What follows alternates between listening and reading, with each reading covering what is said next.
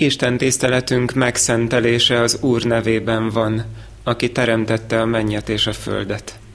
Kegyelem néktek és békesség Istentől, a mi atyánktól, és a mi Urunk Jézus Krisztustól. Ámen. Mindenható mennyei Urunk, édesatyánk, köszönjük, hogy itt lehetünk a te színed előtt, hogy engedsz minket eléd járulni, sőt, hogy te hívtál, és elsősorban a te akaratodból vagyunk itt. Köszönjük ezt, amit énekeltünk, hogy Immanuel, azaz velünk az Isten, olyan közel akartál lenni, hogy az Úr Jézus Krisztusban elérhessünk téged, és te elérhess minket. Köszönjük, hogy tanítasz, hogy emelsz a te beszédeddel, hogy annyi mindent mondtál már a legtöbbünknek, hogy igent mondtál az életünkre, és kész vagy azt hordozni. És te nagyon jól tudod, hogy mi lakik bennünk, de ennek ellenére kellünk neked. Köszönjük, hogy te vagy az, aki új szívet is adhatsz, aki megtisztíthatsz a bűnből, helyünkre állíthatsz az elveszettségből. Te vagy az, aki áldottá teheted a mi életünket. Szeretnénk most eléd jönni úgy, ahogy vagyunk. Te látod mindazt a sötétséget, ami a szívünkben van és volt, akárcsak a mai napon is. Te látod a mi engedetlenségünket, hidegszívűségünket. Köszönjük, hogy az Úr Jézus Krisztusban van mindezekre bocsánat, és hogy eléd jöhetünk új szívet, tiszta szívet kérni. Arra van szükségünk, Urunk, amit te akarsz most mondani nekünk. Add, hogy ne emberi beszéd legyen csak, ami elhangzik. Add, hogy az életünkről szóljon. És add, hogy valamit abból hazavigyünk, amit te akarsz mára ajándékozni nekünk. Teremjen gyümölcsöt a mi életünkben a te szavad, a te dicsőségedre. Amen. Isten igéjét olvasom a sorozat mai napra kijelölt részéből. Az lesz a kulcs szó, hogy építés, egymás építése. És a római levél tizennegyedik fejezetéből olvasom Isten igéjét. Az első verstől néhány vers kihagyással majd a tizenkilencedikig. Így szól Isten igéje a gyülekezetnek. A hitben erőtelent fogadjátok be, de ne azért, hogy nézeteit bírálgassátok. Az egyik azt hiszi, hogy mindent tehet, az erőtlen pedig zöldségfélét eszik. Aki eszik, ne vesse meg azt, aki nem eszik. Aki pedig nem eszik, ne ítélje meg azt, aki eszik, hiszen az Isten befogadta őt. Ki vagy te, hogy a más szolgája felett ítélkezel?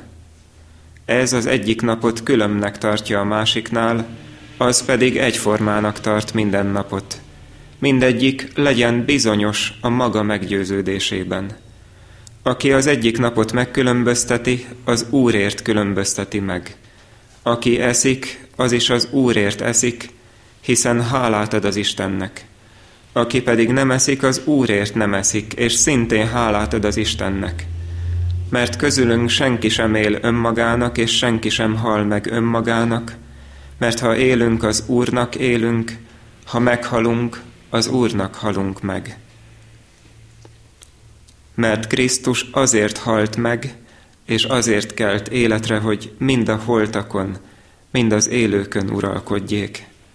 Akkor te miért ítéled el a testvéredet, vagy te is miért kárhoztatod a te testvéredet? Többé tehát ne ítélkezzünk egymás felett, hanem inkább azt tartsátok jónak, hogy testvéreteknek se okozzatok megütközést vagy botránkozást. Tudom és meg vagyok győződve az Úr Jézus által, hogy semmi sem tisztátalan önmagában, hanem ha valaki valamit tisztátalannak tart, annak tisztátalan az. Ha pedig atyád fia valamilyen étel miatt megszomorodik, akkor nem jársz el szeretetben. Ha pedig atyád fia valamilyen, bocsánat, ne tedd tönkre ételeddel azt, akiért Krisztus meghalt. Vigyázzatok, ne káromoljátok azt a jót, amelyben részesültetek. Hiszen az Isten országa nem evés és nem ivás, hanem igazság, békesség és a Szentlélekben való öröm. Mert aki ebben szolgál Krisztusnak, az kedves az Isten előtt, és megbízható az emberek előtt. Azokra a dolgokra törekedjünk tehát, amelyek a békességet és egymás építését szolgálják. Egy réges-régi történet jutott eszembe, amikor elkezdtem készülni erre az igehirdetésre. Valahol egy, már mondhatom így, hogy több évtizeddel ezelőtti ifjúságban történt. Egy ifjúsági igei alkalom után néhány nagyon kedves, valóban hívő, mély hitű fiatal, akik ezen kívül jó barátok is voltak, elmentek egy közeli, egy vidéki ö, helyen történt ez egy csendes napon, elmentek egy közeli vendéglátóipari egységbe, így mondjuk hivatalos néven, és ott leültek és elfogyasztottak fejenként egy-egy korsó sört. És ők mindezt hálaadással és tiszta szívvel tették Isten nevében, ezt így nem mondták ki, mert nem akartak kegyeskedni, egyszerűen elmentek és jól érezték magukat egymással. Volt köztük egy jó néhány évvel fiatalabb fiatal is, szintén ugyanannak a gyülekezetnek az ifjéből, aki utólag jóval később mondta el, hogy ő háborgó lelkiismerettel volt köztük. Velük tartott, neki is a barátai voltak, de nem érezte magát jól egész végig. Idegenek között voltak, részeg ember is akadt a szomszédasztaloknál. Olyan zene volt, ami az ő füleinek sértő és szokatlan, cigarettafüst, stb. stb. Mit kerestünk mi ott? Így fogalmazta meg utólag. És amikor a vezetőjükhöz fordultak, Emez is, a többiek is, akkor azt mondta a vezetőjük, hogy nem lehet köztük olyan egyszerűen igazságot tenni. Te rosszul csináltad, te pedig jól látod. Nem adott ilyen választ a vezetőjük. Nem emlékszem tovább a történetre, nem is ez a lényeg. Ez az ige hasonló szituációban született. Az egyik jó lelkiismerettel helyesnek gondol és tesz valamit, a másik szintén helyesnek gondol és tesz valamit, és néha nehéz megmondani, hogy melyiknek van igaza. A római gyülekezetben, ahová Pál a levelét írja, több párt, több nézet alakult ki, és ezek talán versengtek is már egymással, hogyan tekintsünk a szent ünnepekre.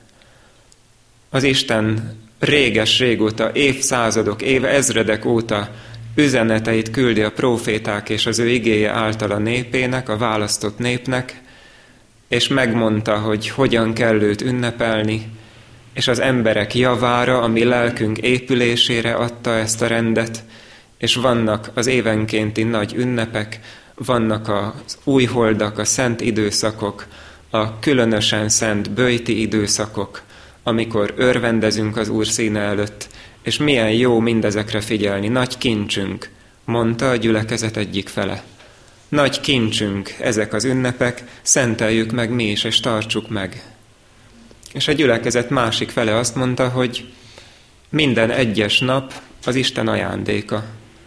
Minden huszonnégy óra csodálatos ajándék és nagy lehetőség, mindet, ami Urunktól kapjuk, miért lenne egyik nap külön, különb, mint a másik?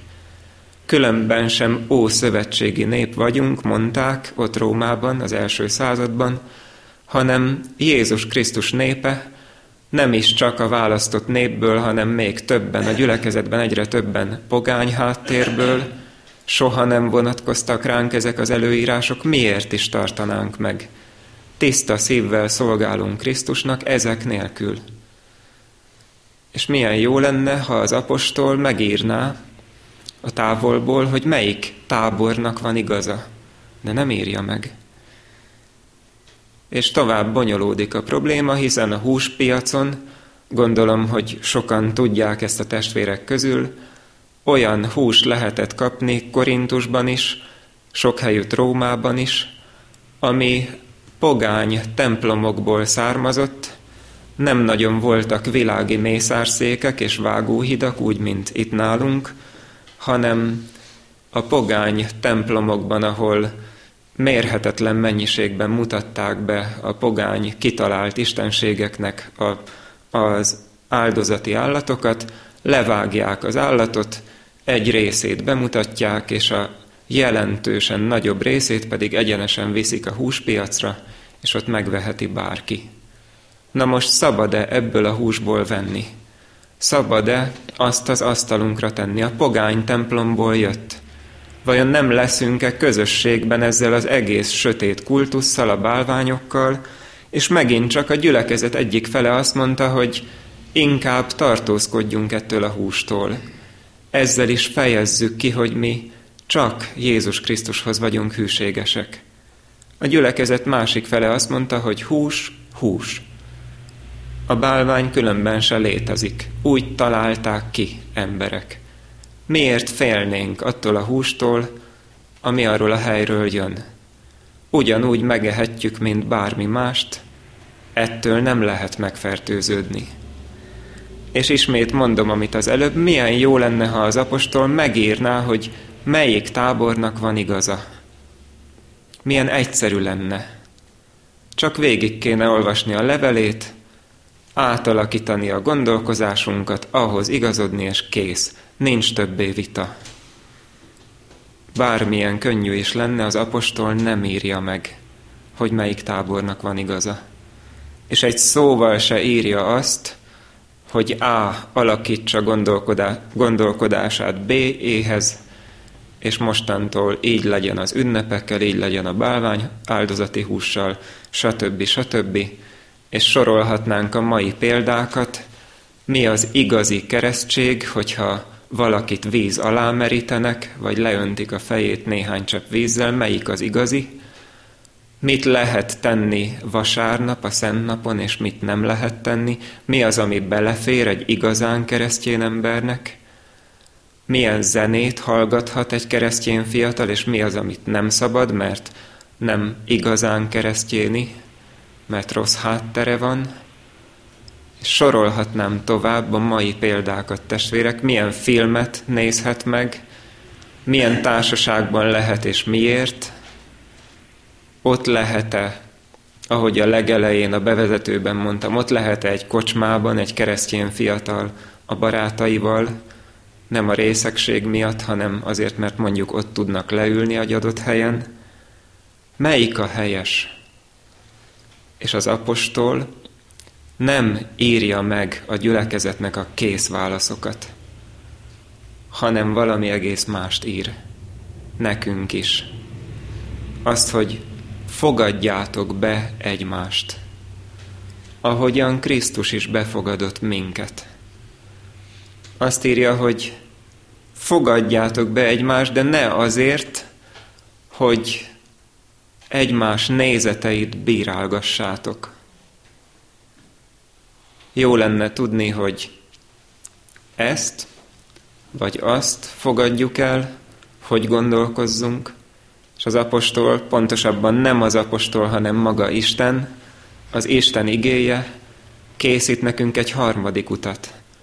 Azt mondja, hogy fogadjátok be egymást. Azért, mert nagyon jól ismer minket az Isten, aki ezt az igét ma küldte. Mert tudja, hogy a hátsó gondolatainkban ott van ennek az ellenkezője. Hogyha én egy felismerésre eljutottam, mondjuk én nem érzem jól magam ott, ahol emberek isznak és alkoholt fogyasztanak, és soha nem megyek oda magamtól, akkor valahol hátul a jól nevelt gondolataim és a mosolygó arcom mögött, valahol mélyen és hátul, azért megvan a véleményem arról, aki viszont oda ment. Azért, hát gondolom, hogy ő még nem tart ott hitben, ahol én. Ő még gyenge. ő még megenged magának ilyen elhajlásokat, kihágásokat. Biztos az Úristen fog rajta dolgozni, de hát nagyon ráférne arra a másikra. És el lehet ezt mondani fordítva is. Azt mondhatja valaki, hogy az a másik mennyit aggódik, mennyit törvényeskedik, hogy ö, görcsöl, hogy, hogy az Istennek tetsző életet próbáljon élni, azt hiszi, hogy ezen múlik, és nem látszik rajta Krisztus öröme és felszabadultsága, és másokat is megró, látszik a tekintetén, és jól tudjuk, hogy nem ezeken múlik az üdvösség. Elítéljük egymást ezért is, azért is. Túlságosan törvényeskedő, túlságosan szabadoskodó testvérek. Rólunk beszél az Isten igéje. Mit mond? Fogadjátok be egymást.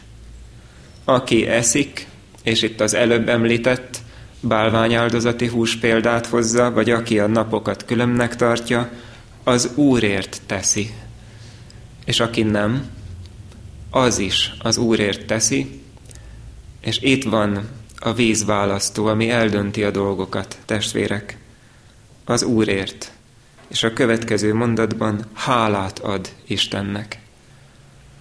Hogyha valamire eljutottunk, ebben tehát az Isten tisztelet kérdésében, az Isten tisztelő élet, a napi huszonnégy órás Isten tisztelet gyakorlati kérdéseiben, mivel lehet közösségem, és az mit jelent, ha valamire eljutottunk, az nagyon a mi személyiségünkhöz van szabva. A neveltetésünk, a gondolkodásunk, a hátterünk, amiben fölnőttünk, amiben most élünk. Ha fölveszek egy ilyen ruhát, az mit jelent? Lehet, hogy más embereknek mást és mást jelent. Hogyha oda megyek valahova és beteszem a lábam, lehet, hogy más és más embereknek mást jelent. És azt mondja az Isten igéje, hogy nem akar minket uniformizálni. Nem, nincs megírva a Bibliában, hogy a vasárnapi istentiszteletnek így és így kell kinéznie, ettől eddig tartson, ettől eddig lehet válogatni az énekekből. Nincs megírva a Bibliában. Annyi minden, amit mi fontosnak tartanánk, és vegyük észre, sokszor magunk körül forgunk ezekben. Én mitől vagyok különbe? Nem kapok az Isten igéjéből alátámasztást és megerősítést, érveket, hogy ezt indokoljam. Pedig az apostolnak egyébként van saját álláspontja. Hogyha többet olvastam volna ebből a fejezetből, még inkább kiderülne, ő tudja, és ő a maga számára így is éli, hús, hús, ő nem fél attól a hústól, ami a bálványtemplomból jött, ő nem fél attól, hogyha a régi szent ünnepen kell valamit tenni és munkát végezni, és nem fél közösséget vállalni a pogányokkal, a pogány szokásúakkal, de mégis sok-sok történet eszünkbe juthat, amikor megnyíratja a fejét, amikor fogadalmat tesz, amikor ott van kegyes, igaz zsidókkal együtt a templomban, mindenkinek mindenné tud lenni, mert szabad erre. És ezt ajánlja és kínálja fel nekünk is az Isten igéje. Azért, mert háromféle modell van, amiben élhetünk. Az elsőről elég sokat beszéltem, csak hadd foglaljam össze, az ítélkezés, az ítélkező életmód. Tudjuk ezt jól nevelten és csinálni, de sokszor belül a szívünkben ítélkezés és elhatárolódás van. Mennyivel jobb vagyok, érettebb vagyok, erősebb vagyok. Szinte egy kis szelíd gúnnyal írja nekik az apostol, mi erősek. Mi erősek, akik azt gondoljátok magatokról. Akkor tartoztok azzal, hogy az erőtlenek gyengeségeit hordozzátok. Ha az erősek közé soroljuk magunkat, tudjunk róla, hogy van tartozásunk. Tartozunk a többiek felé. Az ítélkezésből hív minket ki az Isten. Családban, testvéri kapcsolatokban, a külvilág felé, a másik felekezet irányában, a másik párt irányában. Az ítélkezésből hív ki minket az Isten. De a következő állomás még nem biztos, hogy jó. Hogyha valaki megértette Isten igéjéből, hogy fogadjátok be egymást, azaz, hogy ne ítélkezzetek egymás fölött, lehetséges, hogy az illető azt gondolja, hogy akkor toleránsnak kell lennünk. Divatos szó, sokan emlegetik, tolerancia. Igen, egyet értenek sokan, kívülállók is, világi emberek is, más hitűek a Bibliának ezzel a részével, legyünk toleránsak, azaz fogadjuk el egymást, és ez alatt azt értik, hogy fogadjuk el bármit gondol, bármit tart jónak, bárhogy él, fogadjuk el, hiszen neked is van egy igazságod, nekem is van egy igazságom, mindenkinek van, ezt szokták hangoztatni, és ne zavarjuk egymás köreit. És hogyha az saját maga isteneiben hisz, miért ne hihetne? És nekem is van mindenféle életfilozófián, mondják, nekik is van, azoknak is van, biztos, hogy igazuk van. Az a sok milliárd ember nem tévedhet, akik nem ismerik a Biblia Istenét, miért ne lehetnénk toleránsok feléjük is. De vigyázzunk, testvérek, ez egy csapda. Mert a Biblia nem toleranciát hirdet. És nem azt hirdeti, amit az előbb idéztem sokak gondolkodásából, hogy mindenkinek van egy igazsága. Nem ezt mondja ez az ige sem. Hogy fogadjátok el egymást, jó lesz az, bármit gondoltok. Nem. És vegyük észre, hogy itt nem azokról beszél a tizennegyedik fejezet, akik megengedik maguknak a csalást, hazugságot, lopást, akik kicsapongó életet élnek. Nem azokról beszél, akik tagadják Krisztus váltságművét és más igazságot hirdetnek. Nem azokról beszél, akik Istennek hátat fordítva saját értékrendjük szerint, saját megszabott ö, hiteikben élik az életüket. Nem. Itt azokhoz beszél, akik közös alapon Jézus Krisztusnak szolgálnak. Ez a kulcsvers, amit fölolvastam, akár élünk, akár halunk, az úréi vagyunk. Jézus Krisztusról van itt szó. És azon belül, hogy az úréi vagyunk, mert nincs élet Jézus Krisztuson kívül, és akárhány millióan is vannak rajta kívüle, nincs élet rajta kívül, azért kell menni és hirdetni az ő szabadítását, és az ő hívását.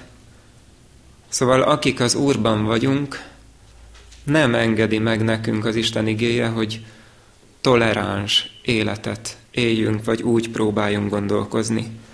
Mert a tolerancia csapdája, hamis jelszava azt jelenti, hogy ha én békén hagylak téged, és nem szólok bele a dolgaidba, elvárom, hogy te se szólj bele az én dolgaimba. És így veszíti el magát a mi civilizációnk, a mi Európánk, testvérek. Mert rászoktunk arra az utóbbi kétszáz évben, vagy ki tudja mióta, hogy minden szabad. Tényleg ne szóljunk bele egymás dolgaiba. Szabad neked úgy gondolkoznod, elfordulnod az élő Istentől, szabad mást kitalálni helyette, más keleti filozófiákat átvenni akár. Mi közünk hozzá, magánügy, ez is egy hamis jelszó, hogy magánügy, hogy lenne már magánügy az, hogy én hogy élek, hiszen kihat, még a gondolataim is kihatnak a körülöttem élőkre, és milyen különös, hogy amíg a vadembereket lassan felöltöztették a gyarmatosítók, addig az európaiak levetkőztek, amíg a világ más részein a civilizációk alakulnak és erősödnek, addig Európában a fiatal nemzedék nem lát használható életpéldákat lassan már maga előtt, és mindent tagad, és struc politikát folytatunk annyi kérdés elől, és mi elöregszünk, mert nem vállalnak az emberek nagy tömegben gyereket, mert nyűg és kényelmetlenség, és áldozni kellene rá, és közben csodálkozunk, hogy nem lesz, aki majd a nyugdíjunkat megtermelje, mert fele annyian se fognak dolgozni. És azt mondjuk, hogy milyen szörnyű ez a sok idegen az utcáinkon, és a más mentalitás, és a kulturálatlanság, és a, ugye az idegen bevándorlók, vagy akár a kisebbségi etnikumok, és közben nincs mihez alkalmazkodniuk lassan, és nincs mihez kulturálódniuk az idegeneknek. A tolerancia nevében. Mert azt hirdette az európai ember, hogy ne szóljon bele senki a dolgaimba. És kényelmes lenne, most nem beszélek már többet a nagy összefüggésekről, térjünk csak vissza saját magunkhoz. Ha így élek, például a gyülekezetben a testvéreimmel, hogy levetem az én ítélkező véleményemet, mert megértettem az igéből, hogy ne ítélkezzek, akkor békén hagyom a testvéremet, csináljon, amit akar, gondoljon, amit akar. Ez nem Isten akarata, testvérek, hanem a harmadik. Eddig beszéltem az ítélkezőről, a toleránsról, és a harmadik a valódi, a megoldás, az építő. Azt mondja nekünk az ige, arra törekedjetek, hogy építse egyik a másikat. Építse. Ránk bízta az Isten egymás építését. Vagyis szabad nekünk különbözőképpen gondolkodni. Ünnepekről, hús, ahogy az előbb mondtam, keresztvíz, stb. stb. Bármi, ami eszünkbe juthat a közös alapon Jézus Krisztusnak adott életünkön belül, szabad nekünk, de ezen belül az is ránk van bízva, hogy arra törekedjetek, ami a békességet és egymás építését szolgálja. Hogyha valamit kaptam az Úrtól, élettapasztalatot, felismerést, az igéből kiemelkedő igazságot, olyan igazságot, ami formált engem, az lehet, hogy olyan kincs, ami nálam van letéve, de meg kell osztanom a testvéremmel is. Építő jelenlét az, amit az Isten tőlünk kér. Mert mi annyira fogyasztói szempontból nézzük sokszor, akár a gyülekezeti életünket is, vagy az egész hívő életünket.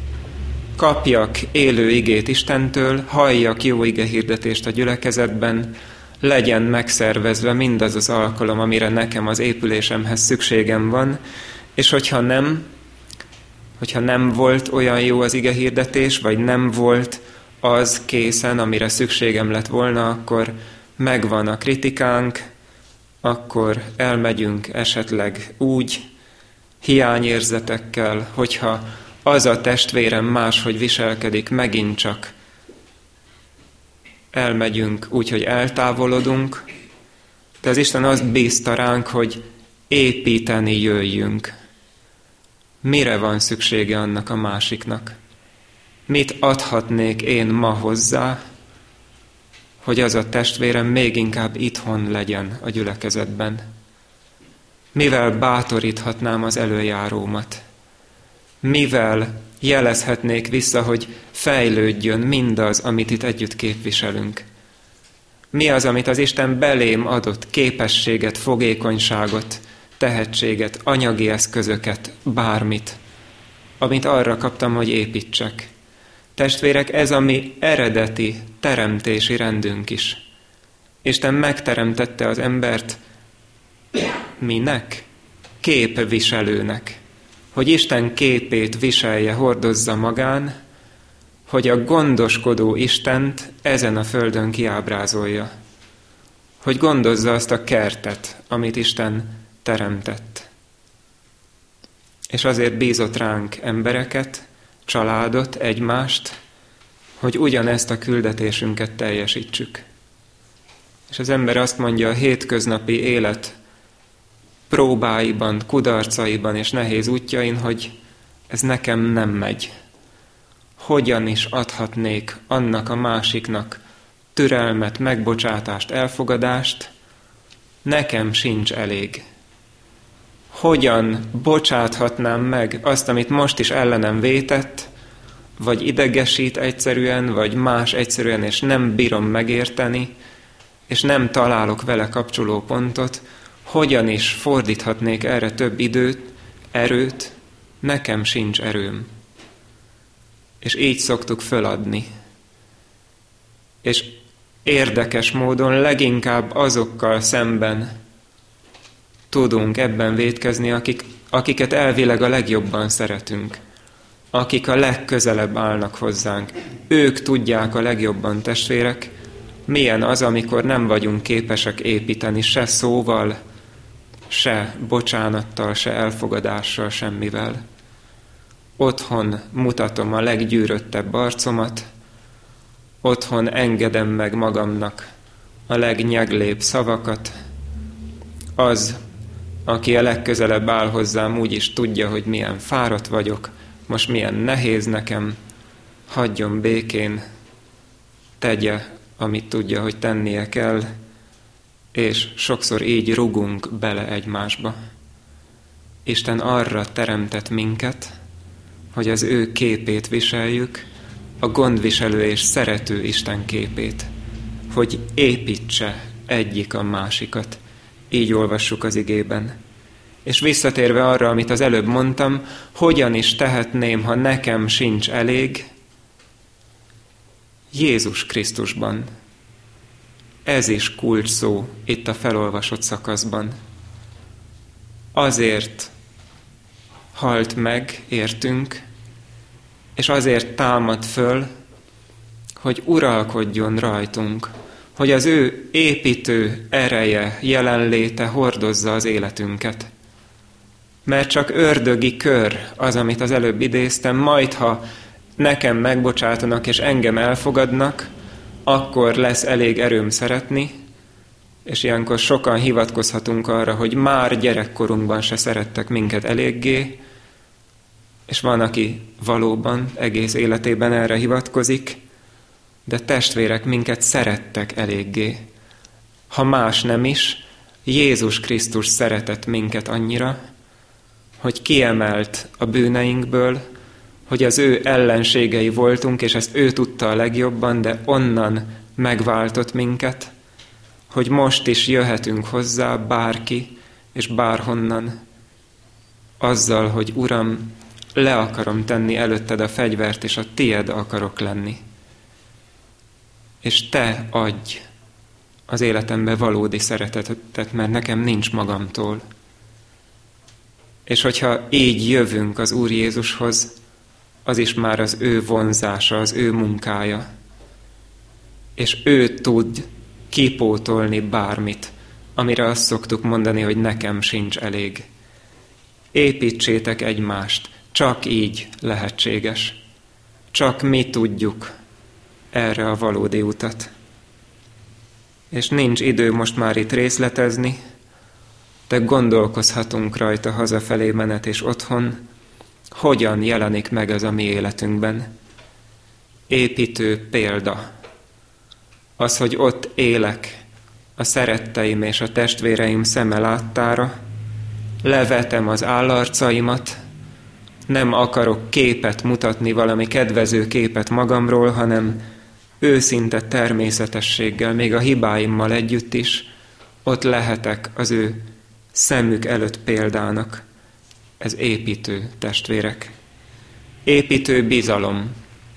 Hogyha valakire rábízok valamit, pedig én jobban tudom, hogyha rábízom az én személyem belső dolgait, ha kinyitom a számat és megosztok vele valamit.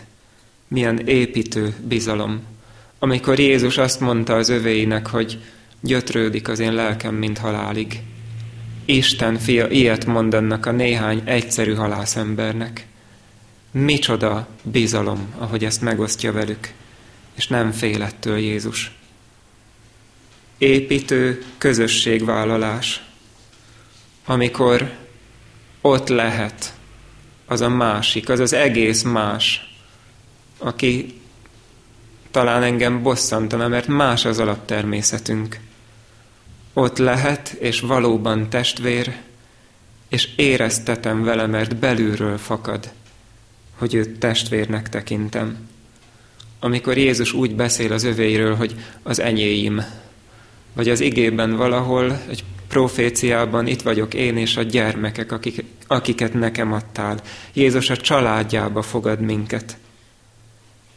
És az építő bizalom, amit már mondtam, gondoljunk csak arra, hogy Jézus kiküldi azt a tizenkét tanítványt, nem is csak feltámadása után, hanem még a küldetése közben egy alkalommal, menjetek és hirdessétek az Isten országát. Mit tudtak ők akkor? Hát még meg se tértek.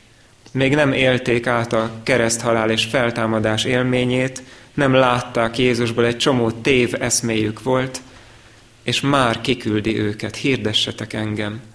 Micsoda bizalom! Építő imádság egymásért. Amikor nem tudom én felgyűrve az ingem ujját a két kezemmel megváltoztatni annak a másiknak az életét, nem is ez van ránk bízva, testvérek, csak az, hogy ahova Isten oda tett minket, emberek közé, családunkba, hívő testvéreink közé, képviseljük Istent. Sokszor beszélünk egymásnak mindenfélét jelen nem lévő harmadik személyről. Mennyit beszélünk Istennek egymásról, áldást kérve, építést kérve. Hadd fejezzem be azzal, amit már nem fogok részletezni. Pál a börtönből levelet ír Kolosséba, egy Filemon nevű tekintélyes embernek. Ez az egyetlen levél a Bibliának egy könyve lett, a Filemonhoz írt levél, és egy szökött rabszolgáról ír. Arról, hogy aki egykor neked haszontalan volt, most neked is, nekem is hasznos, visszaküldöm őt, nem úgy, mint rabszolgát, hanem mint testvéredet az Úrban, és mint az én szívemet. Tudjuk, mit ért az ókorban egy rabszolga élete, pláne egy szökött rabszolga. Meglopta a gazdáját, ha mással nem is egy rabszolga értékével, mivel elszökött, az ilyet azonnal meg lehetett ölni, és szokás is volt megölni. Valahogy elvetődik ez a fiatalember, ez a szökésben levő rabszolga, ugyanoda, ahol Pál van, megtér a börtönben, és utána fogja azt a levelet, amit Pál ír, és önként a saját akaratából visszamegy az urához, akitől elszökött. És ilyen levelet visz a kezében, amiből az előbb idéztem, visszaküldöm őt, úgy kezelték akkoriban a rabszolgákat, mint egy tárgyat, és azt mondja a nagy Pál, hogy az én szívemet, mert ő testvér. Gondoljunk bele ebbe, testvérek. Jézus Krisztus ereje emeli föl azt a szerencsétlen embert. Valaki észreveszi, valaki megmutatja neki az utat, hol van üdvösség, hogyan nem kell tovább menekülnöd az életedben földi urak elől, félelem elől, elveszett életedből, de utána tovább is kíséri, nem elégszik meg ennyivel. Most akkor rendezzük a földön rendezendőt is.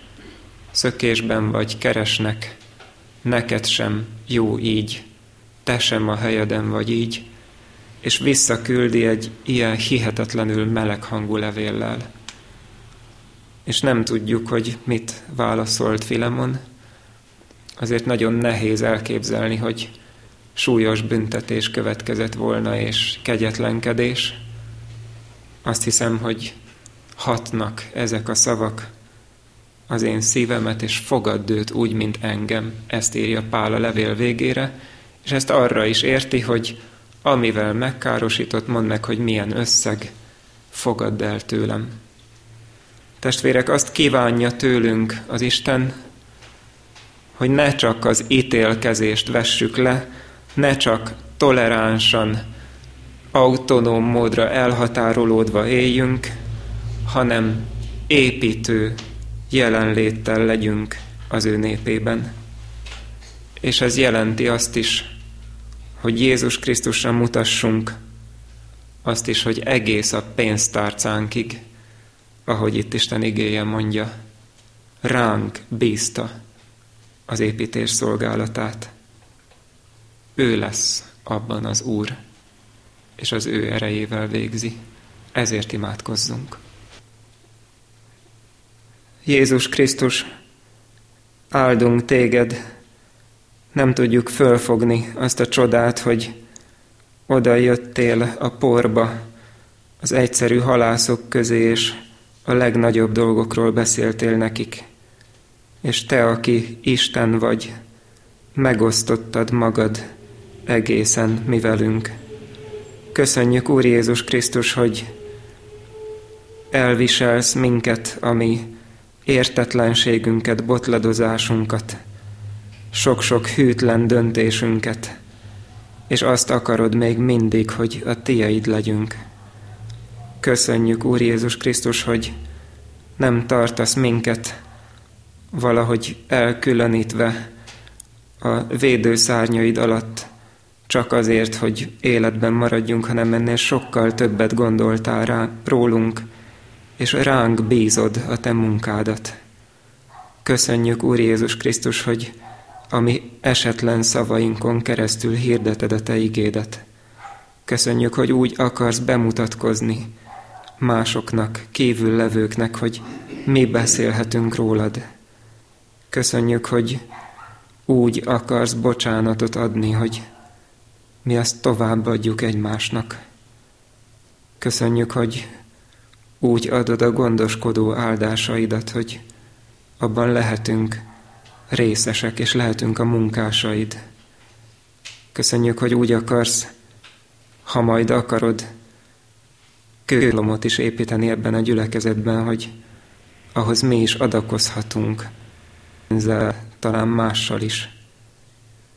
Köszönjük, hogy a lelki házat még inkább akarod építeni. Segíts, hogy a helyünkön legyünk ebben, és segíts, hogy akarjuk a neked való örömmel végezni a te szolgálatodat. Amen. Mondjuk el az Úr Jézustól tanult imádságot. Mi atyánk, aki a mennyekben vagy, szenteltessék meg a te neved. Jöjjön el a te országod, legyen meg a te akaratod, mint a mennyben, úgy a földön is. Mindennapi kenyerünket add meg nekünk ma, és bocsásd meg vétkeinket, miképpen mi is megbocsátunk az ellenünk vétkezőknek. És ne vigy minket kísértésbe, de szabadíts meg a gonosztól, mert tied az ország, a hatalom és a dicsőség mindörökké. Amen. Isten áldását ennek az igének a folytatásából vegyük. A türelem és vigasztalás Istene pedig adja meg nektek, hogy kölcsönös egyetértés legyen köztetek Jézus Krisztus akarata szerint, hogy egy szívvel, egy szájjal dicsőítsétek a mi Urunk Jézus Krisztus Istenét és Atyát. Amen.